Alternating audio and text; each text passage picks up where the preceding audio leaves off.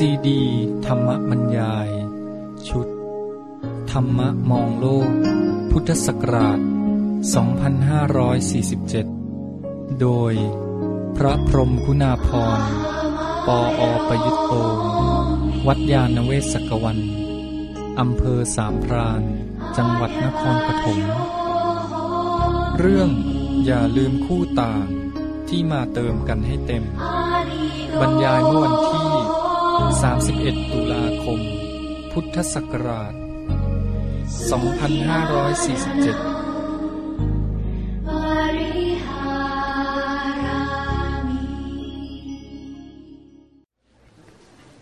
กถินทานวันนี้ เป็นกถินพระราชทาน ซึ่งสมเด็จบรมบพิตรพระราชสมภารเจ้า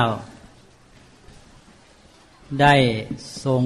พระกรุณาโปรดเกล้าโปรดกระหม่อม พระราชทานแก่พลโทนายแพทย์ธรรมรงรัตแก้วการ ซึ่งได้อัญเชิญมาถวายแก่พระสงฆ์ผู้จำพรรษาท่วนไตรมาสที่วัดยาณเวศกวันนี้ เป็นพระราชศรัทธาและพระมหากรุณาธิคุณ ซึ่งได้ทรงอุปถัมภ์บำรุงพระพุทธศาสนา และพระราชทานพระมหากรุณาธิคุณนั้นแก่ชุมชน พุทธบริษัทที่ได้มาอุปถัมภ์บำรุงวัดนี้ด้วยพร้อมกัน เป็นสัญลักษณ์ของการที่องค์พระมหากษัตริย์ ได้ทรงทำนุบำรุงพระบวรพุทธศาสนา ในพระราชอาณาจักร พุทธบริษัท ทั้งพระสงฆ์และอุบาสกอุบาสิกา ขอถวายพระพร อนุโมทนา อคุณพระรัตนตรัยอภิบาล สมเด็จบรมบพิตรพระราชสมภารเจ้า และสมเด็จพระนางเจ้าพระบรมราชินีนาถพร้อมทั้งพระบรมวงศานุวงศ์ทุกพระองค์ ทรงพระเจริญยิ่งยืนนาน ขอเจริญพรญาติโยมสาธุชนทุกท่าน วันนี้ก็เป็นวันทำบุญพิเศษ ที่เราเรียกกันว่า กาลทาน ในช่วงท้ายพรรษา หรือต่อจากการจำภาษาของพระสงฆ์ที่เรียกว่าท้ายพรรษาก็คือท้ายฤดูฝนคำจริงพรรษานั้นฤดูฝนยังไม่จบจริง เพราะฤดูฝนนั้นมีสี่เดือน ก็จะไปจบเอากลางเดือนสิบสองกระถินนี้เป็นงานบุญในเทศกาลช่วงเดือนสุดท้ายของฤดูฝนนี้ ก็เรียกว่าท้ายพรรษา หรือต่อจากการจำพรรษาของพระสงฆ์ก็หมายความว่าพระสงฆ์นั้นจำพรรษาในสามเดือนแรกของฤดูฝน เมื่อจำพรรษาครบ สามเดือน เราเรียกกันว่าไตรมาสแล้ว ก็มีอานิสงส์เรียกเป็นภาษาปัจจุบันว่ามีสิทธิพิเศษ ที่จะกรานกระถิน ซึ่งเป็นหน้าที่ของพระเองที่จะจัดทำขึ้น แต่เมื่อมีโยมผู้ศรัทธาในฝ่าย อุบาสกอุบาสิกาบริษัท จัด ขึ้นและนำมาถวาย ก็สามารถรับผ้ากระถินที่สำเร็จแล้วนำมาการกระถินได้ ก็เป็นประเพณีในประเทศไทยของเรานี้ ที่พุทธบริษัทฝ่ายกฤหัสอุบาสกุบาสิกา ตั้งแต่องค์สมเด็จพระมหากษัตริย์ลงมาได้ ทรงอุปถัมภ์บำรุงพระพุทธศาสนา โดยการแสดงออกให้เห็นชัดที่ประเพณีเรื่องการทอดกระถินนี้ กล่าวได้ว่าสมเด็จบรมบพิตรพระราชสมภารเจ้า คือที่ญาติโยมถวายพระนามว่าพระบาทสมเด็จพระเจ้าอยู่หัว ทรงเป็นผู้นำในเรื่องของการทอดกระถินนี้ เท่าที่ทราบนั้นกระถินในส่วนขององค์พระมหากษัตริย์ ก็มีทั่วไปสามอย่าง คือหนึ่งกระถินหลวง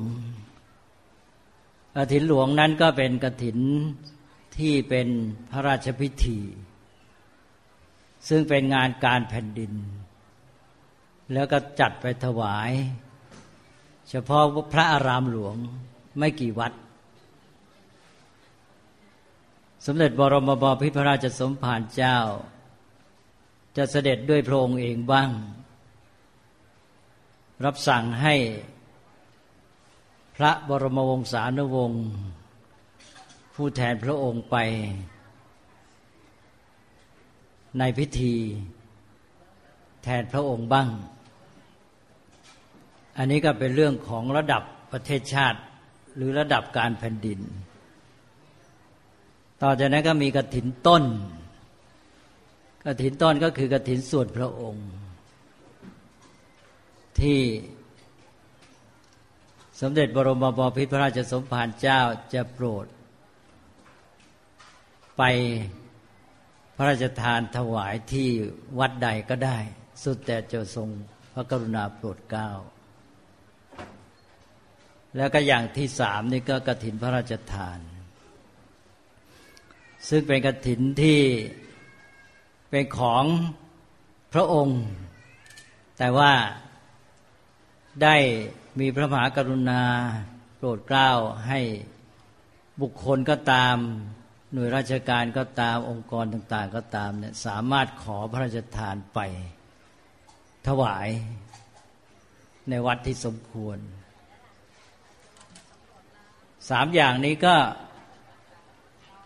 เป็นกระถิน ในส่วนของในหลวงที่จะทำให้ทรงสามารถบำรุงพระพุทธศาสนาได้ทั่วถึง ในประเภทที่หนึ่งกระถินหลวงนั้นก็เป็นการที่ให้เห็นเป็นสัญลักษณ์เลยในระดับของประเทศชาติ เป็นเรื่องของสถาบัน ให้เห็นว่าสถาบันพระมหากษัตริย์ หรือองค์พระประมุขของชาติเนี่ยได้อุปถัมภ์บำรุงพระพุทธศาสนา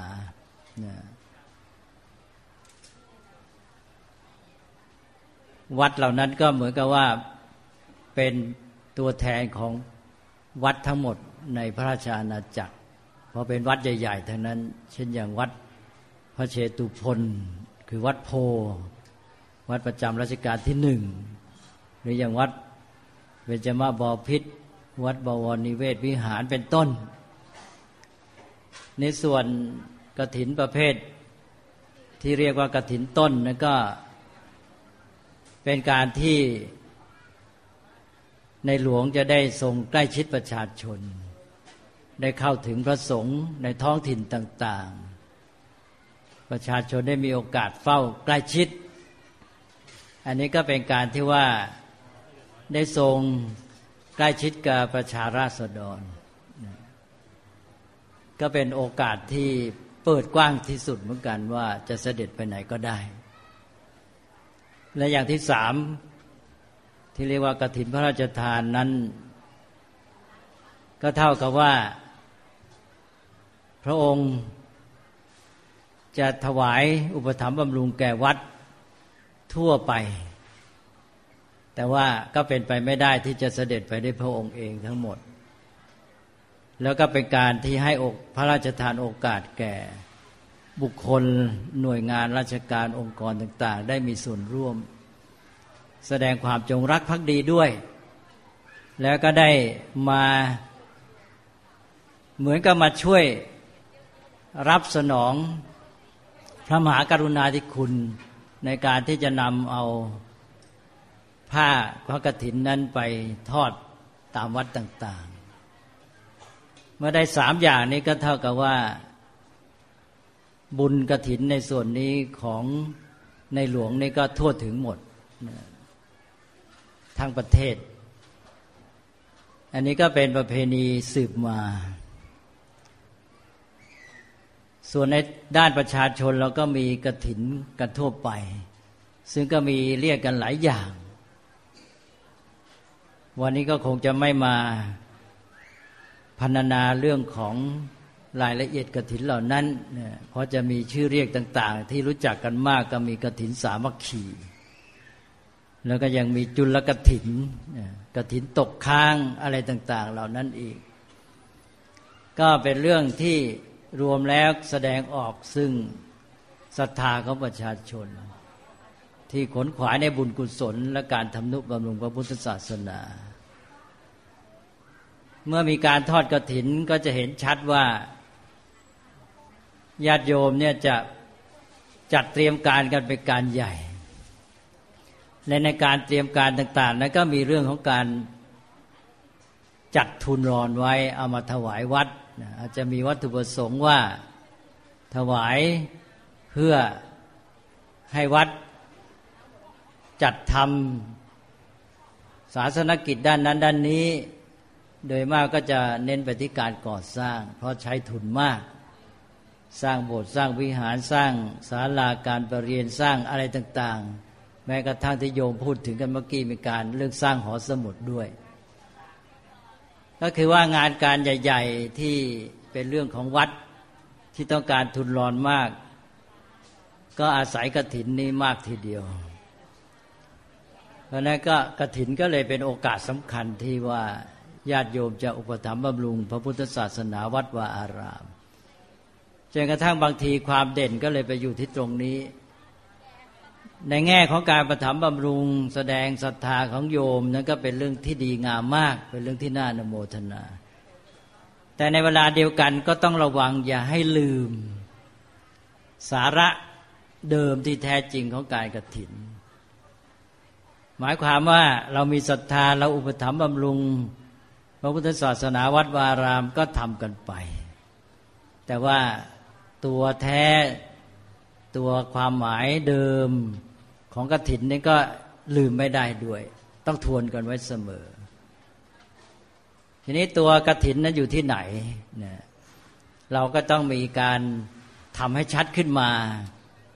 เพราะฉะนั้นในพิธีทอดกถินส่วนสำคัญก็คือ ตอนที่ประธาน มากล่าวหรือนำกล่าวถวายผ้ากถิน อันนั้นเป็นการบอกชัด ว่าตัวกถินอยู่ที่นี่นะ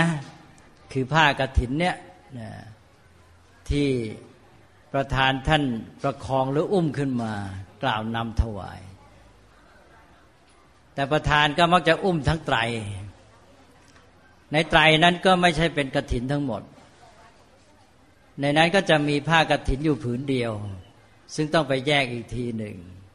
ตอนนั้นก็เป็นเรื่องของพระแหละว่าในผ้าไตรผืนนั้นน่ะผืนใดจะเป็นตัวกระถิน ผ้ากระถินก็จะอยู่ในนั้น ตอนพระไปทำสังฆกรรมก็จะได้แยกออกมา แล้วก็จะนำเอาผ้าผืนนั้น ซึ่งอยู่ในชุดที่เรียกว่าไตรจีวรมีสามผืน เราเรียกภาษาไทยว่าสบงจีวรสังคติ ถ้าภาษาพระก็เรียกสบงว่าอันตรวาสกจีวรก็เรียกว่าอุตราสงสังคติก็เรียกชื่อตามเดิม ก็สามผืนนี้ผืนใดผืนหนึ่ง ก็นำมาใช้เป็นตัวผ้ากฐิน นิยมใช้สังคติ ก็นำเอาสังคติเนี่ยมาเรียกว่ากลานกฐินคือทำกฐินนี้ให้สำเร็จ อันนั้นเป็นเรื่องของสังฆกรรม ซึ่งบางวัดก็ทำการการกระถินนี้ในโบสถ์นี้เสร็จไปเลยตอนที่โยมมาทำพิธีถวาย แต่หลายวัดนี่อย่างวัดหลวงใหญ่ ๆ มีพระลงพร้อมกันหมดไม่ได้ ตอนที่มีพระราชพิธีอยู่ ก็จะมีพระลงส่วนหนึ่ง และเสร็จแล้วหลังจากนั้นอาจจะเป็นตอนค่ำพระทั้งวัดก็จะมาลงพร้อมกัน แล้วก็ประกอบสังฆกรรมที่เป็นเรื่องของการ กลานกระถิน จริง ๆ อีกทีหนึ่ง ก็จริงทั้งนั้นแหละ แต่ว่าเป็นตอนที่ครบถ้วนสมบูรณ์ อันนี้ก็เป็นความรู้เรื่องประกอบ แต่ว่าให้เป็นที่ทราบกันว่าตัวกระถินที่แท้เนี่ยก็อยู่ที่ผ้าผืนหนึ่งเท่านั้นเอง แล้วผ้าผืนนี้นั้นมีสาระอะไรบรรจุความหมายอะไรไว้ตรงนี้ที่สำคัญผ้ากระถินพันนี้บรรจุสาระสำคัญไว้ ก็คืออ้าวในที่หนึ่งมองง่าย ๆ ก็เป็นพุทธบัญญัติผ้ากระถินผืนนี้เป็นตัวแทนแสดงถึงพุทธบัญญัติ คือข้อที่พระพุทธเจ้าทรงกำหนดไว้ในทางพระวินัย ว่าพระสงฆ์ที่อยู่จำพรรษาท่วนไตรมาสแล้ว ให้ทำการกลานกระถิน ก็คือว่าจัดทำผ้าขึ้นผืนหนึ่งในไตรจีวรนนั้นน่ะ เอามาประชุมแล้วก็มอบให้แก่กัน แต่ที่จริงก็คือว่าผ้าที่มอบให้นะยังไม่เสร็จหรอก เอามามอบให้ในที่ประชุม แล้วก็ต่อจากนั้นยังต้องไปทำต่ออีก เดิมนั้นพระต้องทำเองเรื่องกระถิน พระไปจัดทำกันนี่ก็ ให้พระทุกองค์ในวัดเนี่ย องค์ที่ได้ก็ตามองค์ที่ไม่ได้ ซึ่งส่วนมากก็คือไม่ได้เพราะได้องค์เดียว อาจจะมีตั้งห้าสิบองค์ ก็ถวายแก่องค์เดียว และเสร็จแล้วสี่สิบเก้าองค์ก็มาช่วยทำต่อไป อันนี้ก็คืออะไรสาระนี่ก็วินัยที่บัญญัติไว้ว่าให้มีการกลานกระถินนะนี่เป็นพุทธบัญญัติเป็นทางวินัย เป็นข้อกำหนดในเชิงปฏิบัติว่าให้ทำอย่างนั้นอย่างนั้นเป็นข้อกำหนดออกมา แล้วสาระที่เป็นแก่นในนั้นก็คือธรรมะธรรมะก็คือความสามัคคี ว่าให้พระสงฆ์นี่อยู่ด้วยกันแล้วนะเนี่ยเราอยู่กันมาทั้งพรรษานี่ ต้องมีน้ำใจต่อกันนะไม่โกรธเคืองกันบางทีชุมชนที่อยู่ด้วยกันเนี่ยอยู่นานๆเข้า บางทีก็เกิดการขัดแย้ง บางทีถึงกับทะเลาะวิวาทกัน ชุมชนสงฆ์นี่จะต้องเป็นตัวอย่างอยู่กันด้วยน้ำใจที่ดีงามเป็นเหมือนเป็นพี่เป็นน้อง มีความสามัคคีต่อกัน เพราะฉะนั้น เวลาออกพรรษาแล้วบางทีจะแยกย้ายกันไป นี่ก็แสดงน้ำใจกันด้วยการที่มากรานกระถิน ก็มาช่วยกันเก็บผ้ามารวมกันมาตัดมาเย็บมาย้อมอะไรเนี่ยน้ำใจถวายเป็นแก่องค์เดียวนี่แหละ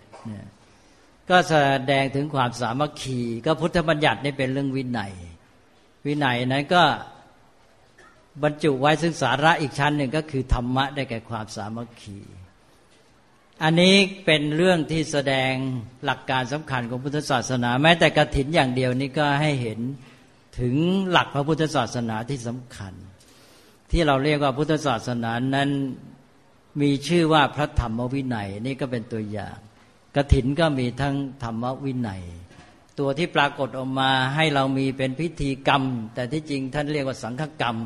เป็นงานของส่วนรวมของสงฆ์เนี่ยเป็นเรื่องของวินัย เป็นพุทธบัญญัติ แต่ว่าทำไมจึงมีพุทธบัญญัตินี้ก็เพราะต้องการให้ได้เอากิจกรรมในเชิงปฏิบัติของส่วนรวมเนี่ยมาเป็นที่ปรากฏมาเป็นที่แสดงออกของธรรมะอีกทีหนึ่ง หรือให้มีโอกาสนำเอาธรรมะเนี่ยมาปฏิบัติ เพราะธรรมะก็สอนกันไปอะเป็นนามธรรม สอนกันไปแล้วจะปฏิบัติหรือไม่ปฏิบัติก็เป็นเรื่องส่วนตัวของแต่ละคน นี่จะทำไงให้มีการปฏิบัติจริงจัง ในด้านสังคมก็ต้องมีนี่แหละ วิธีการที่เรียกว่าวินัย ถ้าทางบ้านเมืองก็เรียกว่ากฎหมาย หรือกติกาของชุมชนของสังคม อะไรก็แล้วแต่คือเรื่องของข้อกำหนดระเบียบกติกาวินัยทั้งหลายเนี่ยสิ่งเหล่านี้ถ้าใช้ศัพท์พระก็เรียกตัวเดียวว่าวินัย วินัยก็เป็นการนำเอาสาระที่ต้องการในทางธรรมะเนี่ย มาจัดตั้งวางรูปเป็นระบบระเบียบขึ้นมาให้มีการปฏิบัติจริง เมื่อมีธรรมะเป็นตัวสาระที่แท้จริง แล้วมีการปฏิบัติในเชิงวินัย ก็รวมกันเป็นพระพุทธศาสนา อย่างเดียวไม่พอที่จะเป็นพุทธศาสนา อันนี้เป็นเครื่องเตือนใจพุทธศาสนิกชนไว้ ว่าพุทธศาสนานั้นต้องครบทั้งสองอย่าง เพราะบางทีเราเนี่ยเพลินไป ไปมองเอาอย่างเดียว บางส่วนมากเราไปเน้นธรรมะ บางทีก็เป็นนึกว่าธรรมะ เรื่องพุทธศาสนาเป็นเรื่องส่วนตัวเป็นเรื่องในใจ ก็เลยไปอยู่แต่เรื่องภายในจิตใจของแต่ละคนไปทำไงจะให้เรื่องของธรรมะที่เป็นความดีงามที่เป็นนามธรรมเนี่ย มันออกมาสู่การปฏิบัติมีประโยชน์กับสังคมทางแท้จริง ก็ต้องมีวิธีการที่เรียกว่า สมัยนี้เขาเรียกว่าจัดตั้งจัดตั้งก็คือวินัยนี่แหละ พระพุทธเจ้าทรงทำมาก่อน ก็คือต้องทำให้มันมีการปฏิบัติจริงนะก็ทำกติกาขึ้นมาสำหรับพระพุทธองค์ก็ทรงมีพุทธบัญญัติ ว่าให้ทำอย่างนั้นอย่างนี้ขึ้นมาพอมีพุทธบัญญัติแล้วก็ต้องมีการปฏิบัติจริง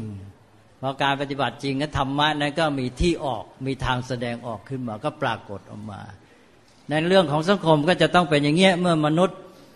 ถ้าอยู่กับธรรมะก็เป็นเรื่องของปัจเจกบุคคลแต่ละคน แต่ถ้าเราอยู่กันเป็นสังคมแล้วจะต้องมีเรื่องของวินัยการจัดตั้งวางระบบระเบียบแบบแผน แล้วระบบระเบียบแบบแผนที่เรียกวินัยเนี่ยเมื่อ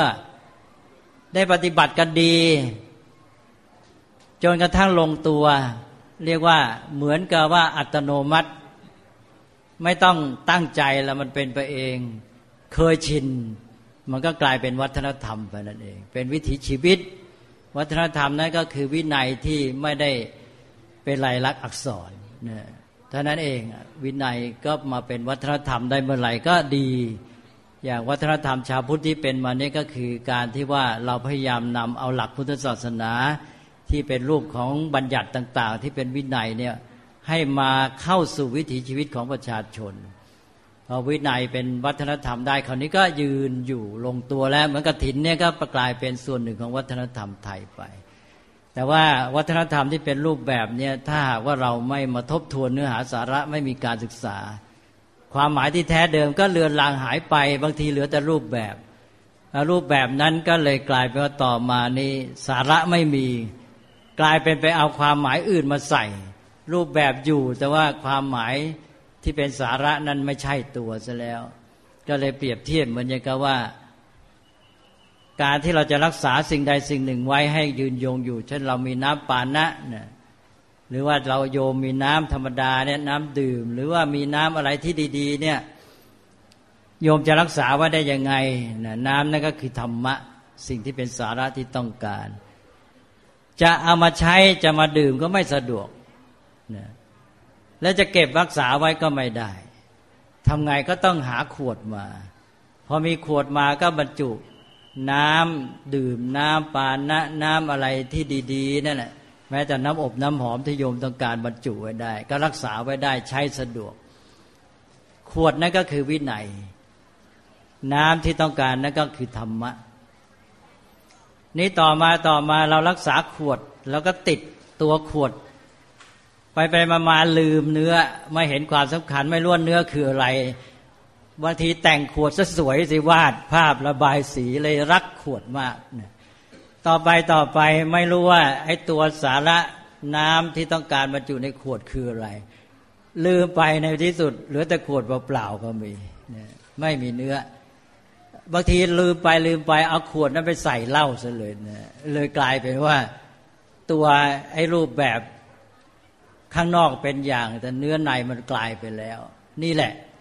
วัฒนธรรมประเพณีหลายอย่างก็เป็นอย่างเงี้ย ก็คือเหลือแต่รูปแบบแล้วบางทีรูปแบบนั้น ไปบรรจุอะไรอื่นที่มันไม่ใช่เนื้อหาสาระเดิมนักกถินนี่ก็เหมือนกัน ถ้าหากว่าเราไม่รักษาไว้ให้ดีเนี่ยก็เป็นรูปแบบที่อาจจะไปบรรจุความหมายอื่นได้ ราะนั้นจึงต้องมีการทบทวนศึกษาความหมายสาระที่แท้เดิมไปด้วย ก็โยงกันไปอย่างเงี้ย วัฒนธรรมที่เรามีประเพณีทำบุญทอดกระถินจนกระทั่งกลายเป็นกระถินทัศนาจรก็มีแหละ นี่แหละถ้าไม่ระวังไปก็เหลือแต่รูปแบบนะแล้วก็สาระก็ไม่มีกลายเป็นเนื้ออื่นไป นี้พอเราทบทวนกันไว้ดีนี่ก็สาระก็อยู่รู้ว่าอ๋อที่แท้นี้ตัวแกนของกระถินนี่อยู่ที่ผ้ากระถิน ผ้ากฐินนี่เป็นพุทธบัญญัติสำหรับพระสงฆ์แล้วก็ญาติโยมก็เลยมาร่วมมือมาถามว่าไม่อยากให้พระสงฆ์ลำบากต้องมาจัดมาทำผ้า ก็เลยทำมาให้สำเร็จเลยเอามาถวาย พระพุทธเจ้าก็ทรงอนุญาตเอามามอบถวายแก่กัน แก่องค์เดียวนั่นแหละ แล้วก็สำเร็จก็เป็นสามัคคีอยู่นั่นแหละ แต่ขยายสามัคคีนอกจากในหมู่พระสงฆ์ที่พร้อมใจกันยกให้องค์หนึ่งแล้ว ญาติโยมก็ได้สามัคคีกับพระสงฆ์ได้ร่วมมือได้จัดทำมาถวายด้วย ก็ขยายความสามัคคีกว้างขวางกฐินก็เลยกลายเป็นเครื่องหมายความสามัคคีที่เรานิยมเรียกว่ากฐินสามัคคีก็คือเกิดเปิดโอกาสให้ประชาชนจำนวนมากมายได้ร่วมกัน แล้วก็กฐินจากที่นี่ไปถวายที่โน่น จากจังหวัดนี้ไปถวายที่จังหวัดโน้น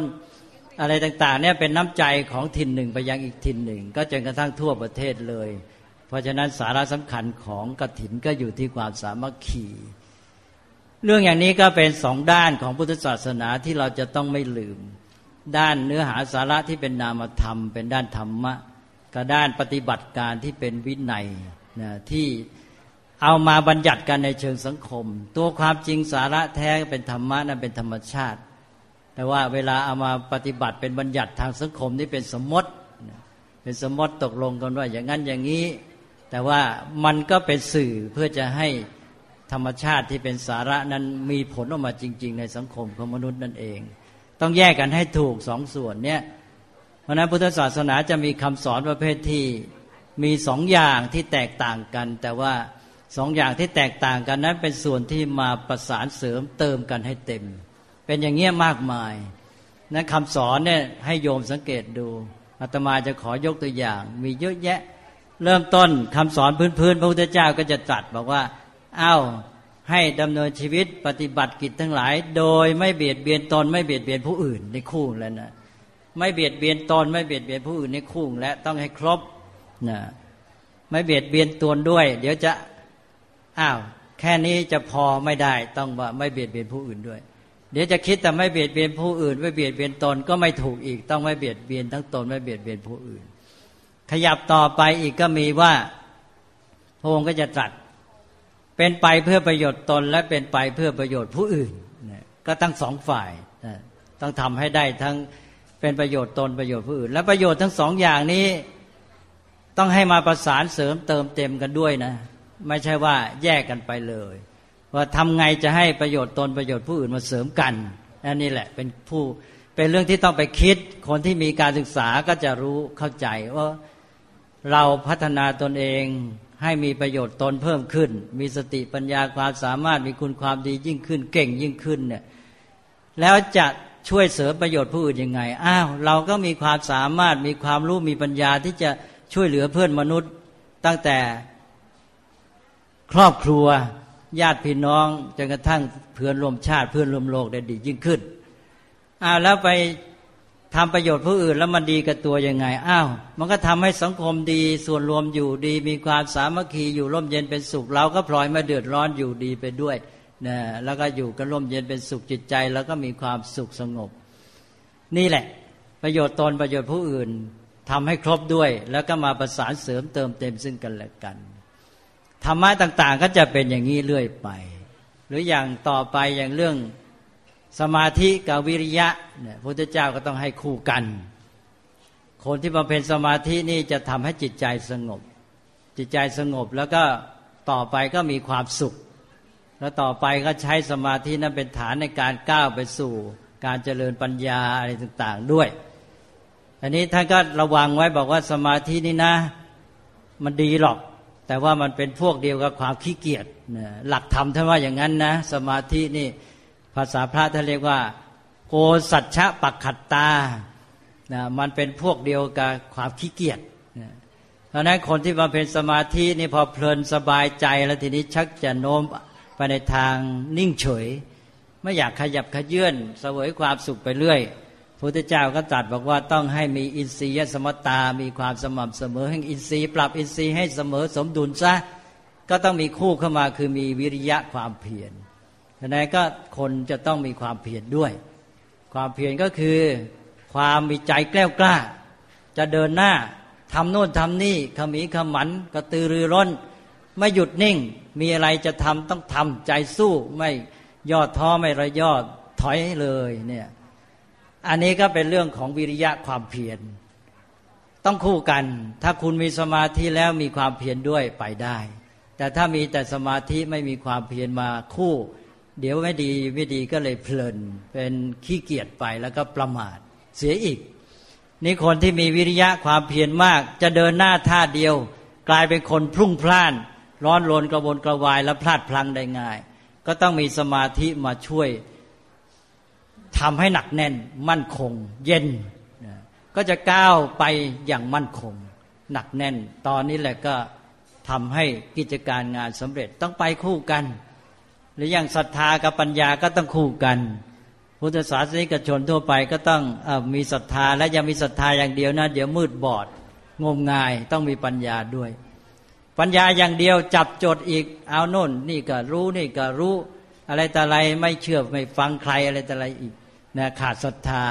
ไม่เอาแน่ไม่เอานอน ก็เลยไม่ได้ผลอีก ก็ให้มีทั้งศรัทธาและปัญญามาหนุนซึ่งกันและกัน นี่สำหรับปุถุชนทั่วไปก็จะเน้นคู่นี้ แต่พอ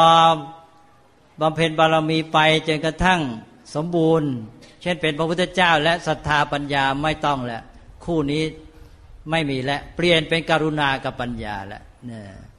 เพราะนั้นสำหรับคนทั่วไปนี่จะคู่ศรัทธากับปัญญา พอไปเป็นผู้บรรลุธรรมสูงสุดแล้วนี่ก็เปลี่ยนจากคู่ศรัทธากับปัญญา เป็นคู่กรุณากับปัญญาศรัทธานี่เป็นฝ่ายจิต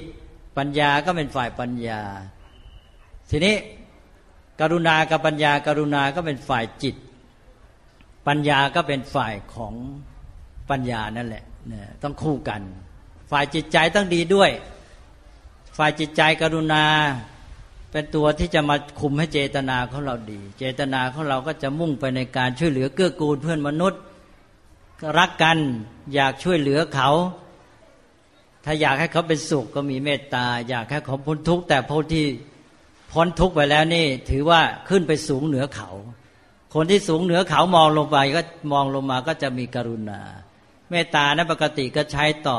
เพื่อนมนุษย์ เหมือนกับว่าเสมอเสมอกัน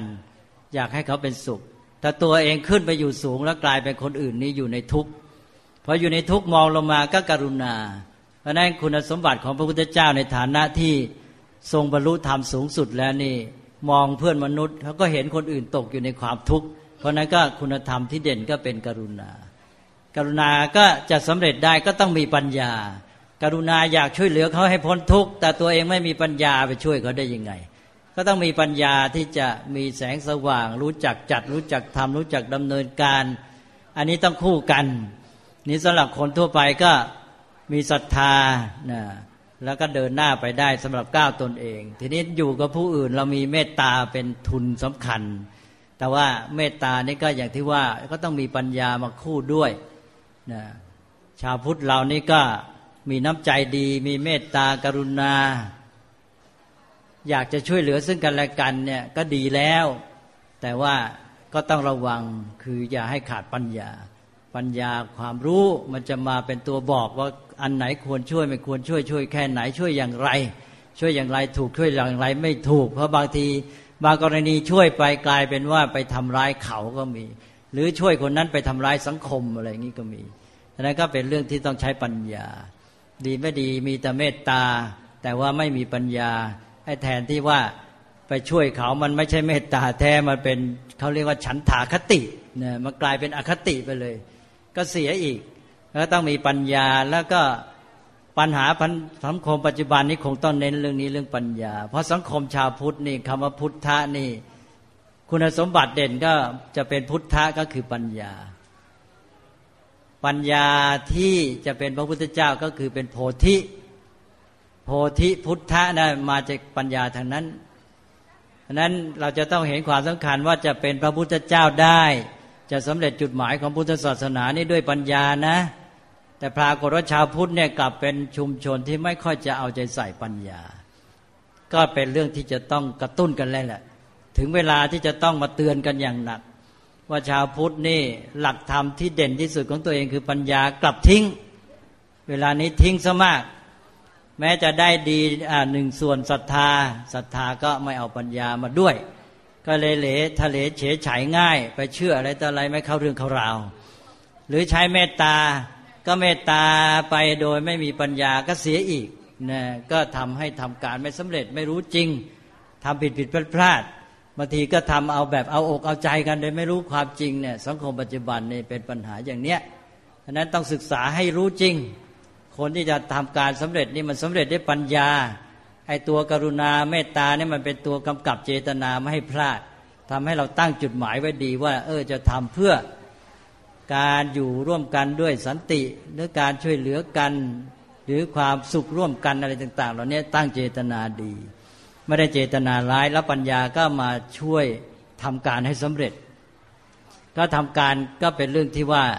เราต้องอาศัยปัญญา เวลานี้จะต้องเน้นเรื่องปัญญาให้มาก ปัญญาความรู้เข้าใจ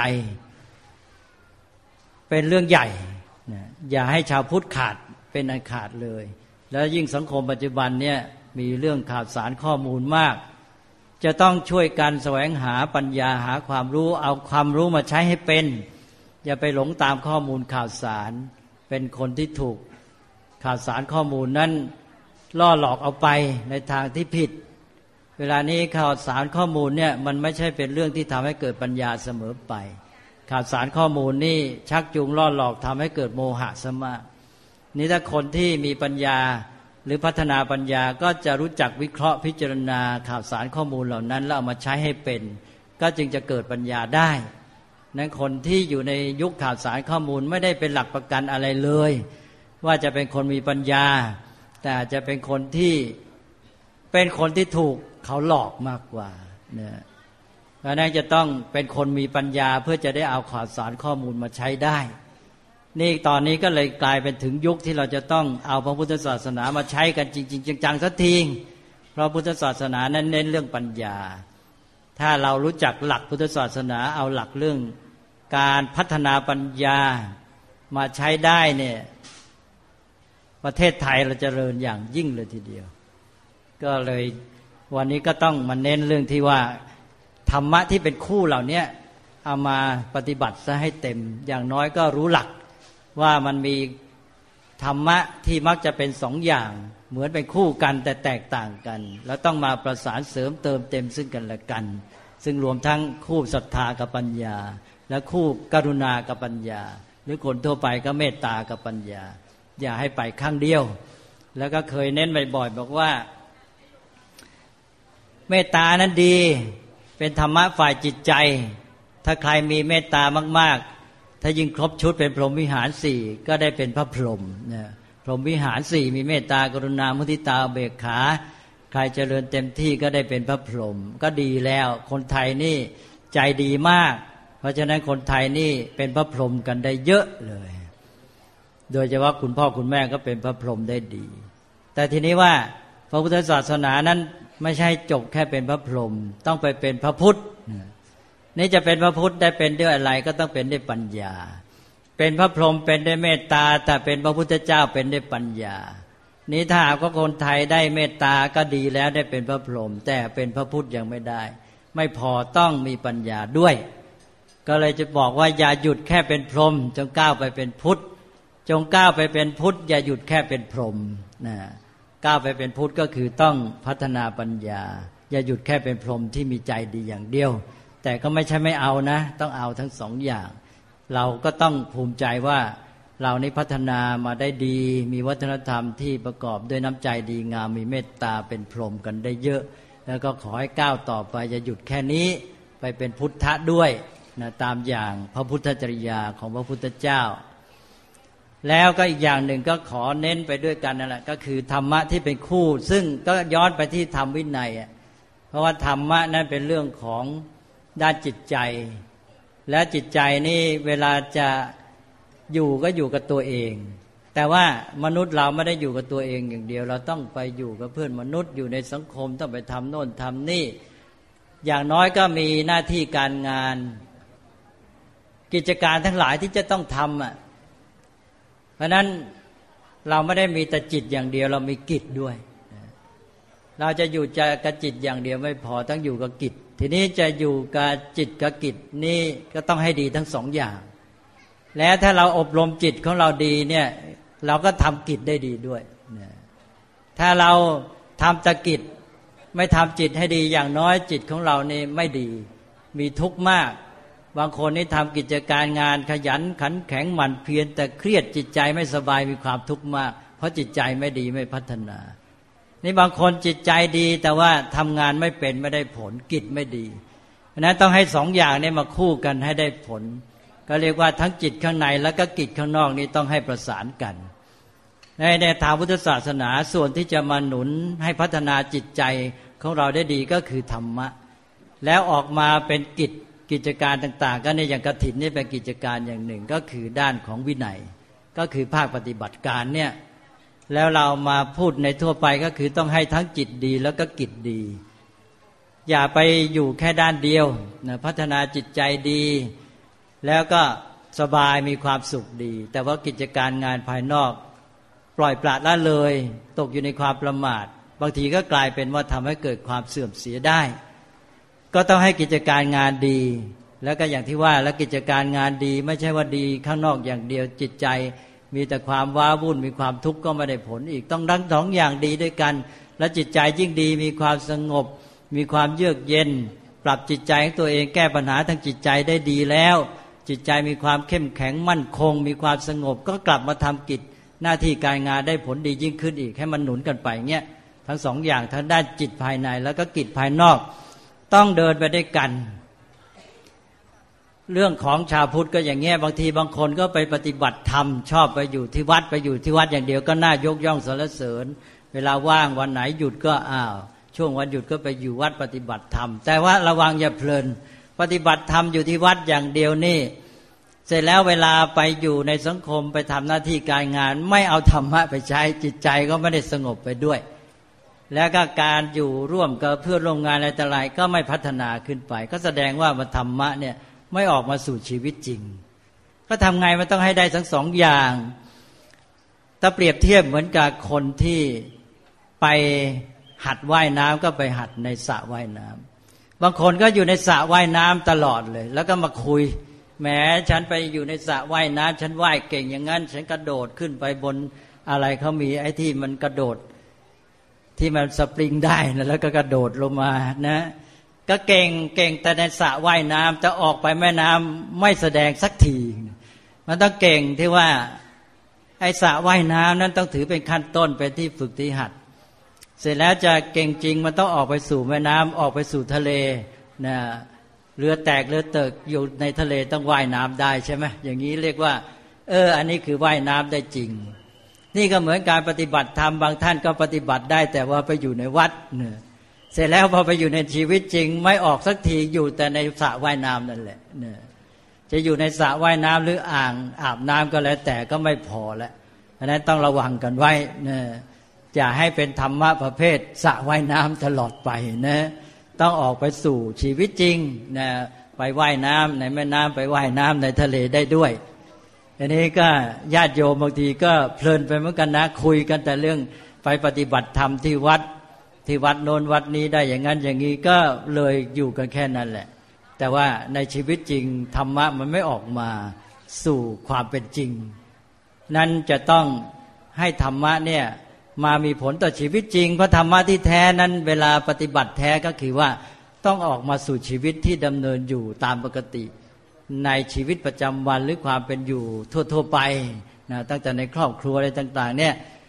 ดังนั้นการที่เราไปหาโอกาสไปอยู่วัดไปหาที่สงัดนั้นก็เหมือนกับเราไปหาสระว่ายน้ำไปหาที่ที่เหมาะ แก่การที่จะฝึกจะหัดให้ได้ผลดียิ่งขึ้น บางคนเขาอาจจะไปฝึกในที่ที่มันยากเลยก็ได้ เช่นไปฝึกในแม่น้ำนี่ บางทีแทบตายนะถ้าไปฝึกในทะเลบางทีตายไปเลยแล้วนั้นก็เลยว่าหาที่ที่เหมาะก็คือไปฝึกในสระว่ายน้ำ ก็เอาเป็นว่านี้ก็เป็นเรื่องของความเป็นจริงที่เราจะต้องมาพิจารณาเรื่องของการใช้ธรรมะต่างๆ ธรรมะที่แท้นั้นที่ว่าเรียกว่าปฏิบัติก็คือเอามาดำเนินเอามาใช้ในชีวิตที่เป็นจริงที่เป็นความจริงที่เป็นธรรมชาติเนี่ยให้มันเป็นธรรมชาติของตัวเราธรรมะนั้นมันก็จะเป็นจริงขึ้นมาในปฏิบัติจริงก็คือมันกลายเป็นธรรมชาติของชีวิตของเรา ที่ชีวิตของเราเนี่ยมันพัฒนาไปเป็นอย่างนั้นเอง แล้วมันก็ดำเนินไปเองจนกระทั่ง เป็นตัวเราเป็นเนื้อตัวของเราดำเนินไปอย่างนั้นเหมือนกับปัญญามันพัฒนาในจิตใจของเราแล้ว มันก็เป็นเนื้อเป็นตัวของเราเป็นอย่างนั้นไปเอง ก็วันนี้ก็เลยพูดเรื่องธรรมะที่เป็นเหมือนกับคู่กัน แต่ว่าคล้ายๆ แตกต่างกัน แต่ที่จริงนั้นมาเสริมกันเติมเต็มกันทำให้บริบูรณ์ ก็เป็นเรื่องสำคัญที่เราจะต้องมองพุทธศาสนาให้ครบ ซึ่ง ใช้ประโยชน์ทั้งในแง่การปฏิบัติให้เกิดความสมบูรณ์ แล้วก็ในแง่ของพุทธศาสนาในการมองด้วยว่าจะมองให้ผิด เดี๋ยวจะไปมองแง่เดียว แล้วก็เป็นเน้นด้านเดียวนะเหมือนอย่างเราพูดว่า เออ เราพูดไม่ใช่บอกว่า เออ คนทั้งหลายนี่จะดีไง บอกว่าให้ทุกคนดีมันก็ดีไปเองแหละทีนี้นี่ก็เรียกว่านี่พูดในแง่ธรรมะใช่ไหมมันก็เป็นความจริงคือแต่ละคนเนี่ย ถ้าเขาดีมันก็ดีทีนี้ก็ จะมีคำถามต่อไปเอีกและทำไงจะทำให้แต่ละคนนี่มันดีขึ้นมา นี่แหละคือปัญหาของวินัย ก็คือระบบการจัดตั้งในทางสังคม ในทางวินัยพระพุทธเจ้าก็เลยต้องจัดตั้งชุมชน จัดตั้งกติการะเบียบแบบแผนข้อปฏิบัติบัญญัติต่าง ๆ เพื่อให้คนเนี่ยได้ดำเนินตามวิถีชีวิตที่จะให้ธรรมะในปรากฏออกมาสู่การปฏิบัติที่แท้จริง เรานำเอาหลักเนี่ยไปใช้ได้หมดทุกระดับเลย แล้วก็มองออกด้วยระดับไหนเป็นธรรมะ ระดับไหนเป็นวินัย แล้วไม่ต้องมาเถียงกัน อย่างเถียงกันตั้งแต่ว่า อย่างอย่างที่เขาเถียงกันจริยธรรมนี่มันเป็นความจริงตามธรรมชาติหรือเปล่า หรือว่าเป็นเรื่องบัญญัติของมนุษย์ มนุษย์สังคมนี้ว่าอันนี้ดีอันนู้นไม่ดีไปอีกสังคมหนึ่งว่าไอ้อันที่อันสังคมโน้นว่าไม่ดี อันนี้สังคมนี้ว่าดีอะไรเนี่ยเนี่ยอย่างเงี้ยมนุษย์ก็ไปเถียงกันพอเถียงกันพอแยกไม่ออก แยกไม่ออกระหว่าง แม้แต่จริยธรรมระดับที่เป็นธรรมชาติ กับระดับที่เป็นบัญญัติของสังคมมนุษย์ พอเรารู้เข้าใจแล้วเราก็แยกได้ แล้วเราก็จะเข้าใจพระพุทธศาสนาด้วย หรืออย่างที่แม้แต่เกี่ยวกับในหลวงอย่างชาวบ้านเนี่ยก็จะเห็นในหลวงที่ประชาชนจงรักภักดีต่อพระองค์ ก็เพราะว่าพระองค์เนี่ยได้ เสด็จไปในท้องถิ่นต่าง ๆ โดยไม่ทรงเห็นแก่ความเหนื่อยยาก ไปเยี่ยมเยียนราษฎรไปแนะนำในเรื่องของการทำมาหาเลี้ยงชีพอะไรต่าง ๆ ในเวลาเสด็จไปทุกถิ่นในชนบทแว่นแคว้นต่าง ๆ ก็เสด็จไปที่ชาวบ้านด้วย โครงการต่างๆ ในเรื่องของการทำมาหาเลี้ยงชีพด้วย ทางวัตถุด้วย แต่พร้อมกันนั้นก็จะเสด็จไปตามวัดวาราม ไปเยี่ยมพระสงฆ์ไปนมัสการไปสนทนาธรรม นี่เราก็จะไปมองแต่ในแง่ว่า โอ้ในหลวงนี่ได้ทรงมีพระราชศรัทธาในพระศาสนาด้วย แล้วก็ทรงมีการที่ทรงสงเคราะห์ราษฎรอย่างจริงจังด้วยทั้งสองด้าน แล้วก็ไปมองแต่ที่พระองค์ แค่นี้ยังไม่พอ ต้องน้อมมาที่ตัวเองด้วย ก็น้อมมาที่ตัวเองก็คือตัวเรานี่แหละ ก็จะต้องปฏิบัติให้ถูกต้องก็คือว่า ด้านหนึ่งก็คือการทำมาหาเลี้ยงชีพก็ต้องทำให้ดีขยันหมั่นเพียรอีกด้านหนึ่งก็คือด้านจิตใจของเราเนี่ยเราก็ต้องพัฒนาต้องทำจิตใจให้ดีด้วยนะไม่ใช่ว่าไปทำมาหากินแล้วเสร็จแล้วก็เวลาว่างก็มากินเหล้าเมายาเล่นการพนันอะไรต่าง ๆ เหล่านี้มันก็พัฒนาจิตใจไม่ได้จิตใจไม่เจริญงอกงาม ต้องได้ทั้งสองอย่างอันนั้นก็ ได้เห็นพระราชจริยาวัดแล้วก็โน้มมาที่ตัวเองด้วย ว่าเราต้องทำให้ครบทั้งสองอย่าง ทั้งเรื่องของวัตถุการทำมาหาเลี้ยงชีพ ดูแลครอบครัวอะไรเป็นต้นไป ชุมชนของเราให้อยู่กันดี แต่ว่าจะอยู่กันดีได้จริงก็ต้องพัฒนาจิตใจแต่ละคน ให้เจริญงอกงามไปด้วย ถ้าได้ทั้งสองอย่างก็ได้ทางด้านธรรมะด้านวินัย แล้วก็เข้าหลักพุทธศาสนา ข้างในข้างนอกก็มาประสานซึ่งกันและกันก็เกิดความสมบูรณ์ วันนี้อาตมาภาพก็ได้กล่าวธรรมกถามาก็เป็นเรื่องทั่วๆไป ไม่ได้พูดอะไรที่เป็นเรื่องหลักการใหญ่ แต่ว่าพูดหลักการใหญ่นั้นในระดับที่เป็นภาพคร่าวๆ พอให้เห็นรูปร่างลักษณะทั่วไปของพระพุทธศาสนา ก็อยากจะนำเอาสิ่งเหล่านี้มาเหมือนกับว่าบางครั้งเป็นการเตือนสติกัน เพราะบางทีเราก็มองข้ามเรื่องเหล่านี้ ราะเวลาเราเน้นไปในบางจุดแล้วเราก็ลงลึกไปแล้วเสร็จแล้วก็ลืมว่าในส่วนหลักใหญ่นั้นเป็นอย่างไร วันนี้เรื่องกฐินก็มาเตือนใจเราในคู่สำคัญของพระพุทธศาสนาที่ชื่อใหญ่ของพุทธศาสนาว่าพระธรรมวินัย และพระธรรมวินัยนี้ก็มาปรากฏที่งานกฐินปีนี้แล้วกฐินนี้ก็ส่วนวินัยก็ที่เรามาปฏิบัติการกันอยู่ แล้วก็สาระที่อยู่ในนั้นเป็นนามธรรมก็คือธรรมะนะที่เป็นตัวที่ต้องการที่แท้เลย ถ้าเราธรรมะถ้าเราทำกิจการงาน แม้แต่สังฆกรรมพิธีกรรมต่าง ๆ เหล่านี้แล้วไม่ได้ตัวสาระเราจะต้องรู้ตัวว่าเราไม่ได้เข้าถึงพุทธศาสนาที่แท้จริงฉะนั้นจะเข้าถึงเอาทำธรรมะทำวินัยทำประเพณีวัฒนธรรม คือประเพณีวัฒนธรรมก็หมายความว่า ได้เป็นส่วนที่คืบเคลื่อนขยายออกมาคลี่คลายมาจากวินัย แล้ววินัยนั้นก็ลึกเข้าไปก็ไปบรรจุสาระไว้ก็คือธรรมะ นั้นเรามาที่นี่มาในกิจกรรมนี้ได้อาศัยวัฒนธรรมประเพณี แล้วเราก็มองให้ถึงวินัย พอถึงวินัยเสร็จแล้วก็ให้วินัยนั้นสื่อไปถึงตัวสาระที่แท้จริงคือธรรมะพอธรรมะกับวินัยประสานกันก็ สำเร็จความมุ่งหมายที่ทำให้เกิดพระพุทธศาสนาขึ้นในชีวิตและในสังคมของเรา ก็หวังว่าโยมพุทธศาสนิกชนทุกท่าน จะได้ช่วยกันปฏิบัติเพื่อให้จุดหมายของพระพุทธศาสนาที่พระพุทธเจ้าได้ทรงแสดงไว้นี้ได้ปรากฏผลเป็นจริง ซึ่งพระองค์ก็ได้ทรงแสดงไว้ด้วยพระมหากรุณาธิคุณคือทรงปรารถนาดีต่อ ทุกคนนั่นเอง ให้เราได้ประโยชน์ การที่บูชาพระคุณที่แท้ของพระองค์ก็คือการที่เรานำมาปฏิบัติ ทำให้เกิดผลดีแก่เราตั้งแต่ศึกษาให้รู้เข้าใจและนำมาใช้ให้เกิดผลเป็นประโยชน์แก่ชีวิตแก่สังคมสืบต่อไปอนุภาพก็ขออนุโมทนา โยมญาติมิตรทุกท่านในการที่ได้มาร่วมในงานกระถิน พระราชทานครั้งนี้ ซึ่งเป็นการร่วมอนุโมทนาด้วย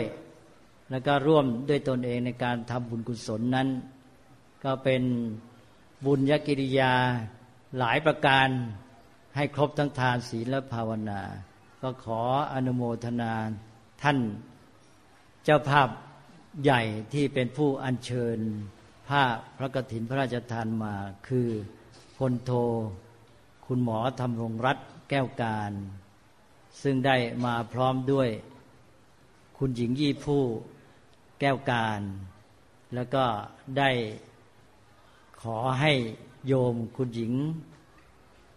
ละลินทิพย์ทานวณิชกุล เป็นผู้ร่วมอนุโมทนาเป็นผู้ร่วมในการนำผ้าพระกฐินพระราชทานมาทอดด้วย กับทั้งโยมผู้ประถมบำรุงวัด ยานเวสกวันทั้งหมด ซึ่งก็โยมเองก็ได้เป็นผู้ที่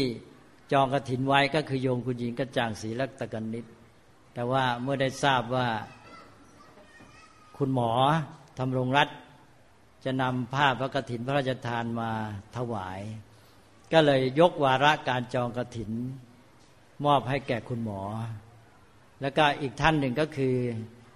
คุณโยมสายสนิทพุกกเวท ก็เป็นผู้ที่จองกระถิน แล้วก็วันนี้ก็มาเป็นผู้ทอดพระป่าพอทอดพระป่าก็เราก็นิยมกันว่าในงานกระถินก็มักจะมีการทอดพระป่าด้วย วันนี้ก็ได้ทำบุญกันครบถ้วนทุกประการ จะยังไงก็ตามก็รวมแล้วก็คือได้โดยเสด็จพระราชกุศลในการที่มาทำบุญร่วมกัน ก็เลยเป็นความสามัคคีครั้งใหญ่ เป็นความสามัคคีทั้งแผ่นดินเลย คือญาติโยมนี่ก็เหมือนกับเป็นตัวแทนประชาชนชาวไทย แล้วก็มาร่วมในเรื่องการทอดกระถินพระราชทาน ก็ถือว่าเป็นของในหลวงพระราชทานมาดังนั้นก็ได้ร่วมกันที่เรียกว่าสามัคคีตั้งแต่องค์พระมหากษัตริย์ลงมา แล้วก็มาร่วมอุปถัมภ์บำรุง ถวายกำลังแก่พระสงฆ์ก็เลยครบครบพุทธบริษัททั้งสี่ทั้งพระสงฆ์แล้วก็ทั้งอุบาสกอุบาสิกาด้วย ก็เป็นที่น่าอนุโมทนาก็ถือว่า ถ้าเราทำได้ถูกต้องตามนี้นี่แหละก็คือได้สาระของกฐินแล้วนะส่วนว่าจะให้ลึกซึ้งลงไปกว่านี้ก็เป็นเรื่องของแต่ละท่านที่ว่าจะช่วยกันปฏิบัติด้วยความรู้ความเข้าใจหนึ่งรู้เข้าใจ แล้วก็สองทำให้ประจักษ์กับตัวจิตใจของแต่ละท่านเอง ให้ทราบซึ้งในใจเองเมื่อทราบซึ้งแล้วก็เกิดความปีติปลื้มใจ ก็จะเป็นบุญเป็นกุศลที่เป็นกำลังแก่จิตใจของตนเองทำให้ ได้มีอายุวันสุขภละยั่งยืนนานสืบไป ก็ขออนุโมทนาอีกครั้งหนึ่ง และขอคุณพระรัตนตรัยอวยชัยพิบาลรักษา ให้โยมญาติมิตร ตั้งแต่เจ้าภาพและท่านผู้ร่วมอนุโมทนา ผู้ร่วมกิจกรรม สนับสนุนการทุกท่าน ตลอดจนกระทั่งประชาชนประเทศชาติทั้งหมด ทั่วพระราชอาณาจักรไทย แล้วก็จนกระทั่งชาวโลก จงได้อยู่ร่มเย็นเป็นสุข เจริญด้วยจตุรพิทพรชัย ร่มเย็นงอกงามในธรรมโดยทั่วกันทุกเมื่อเทิน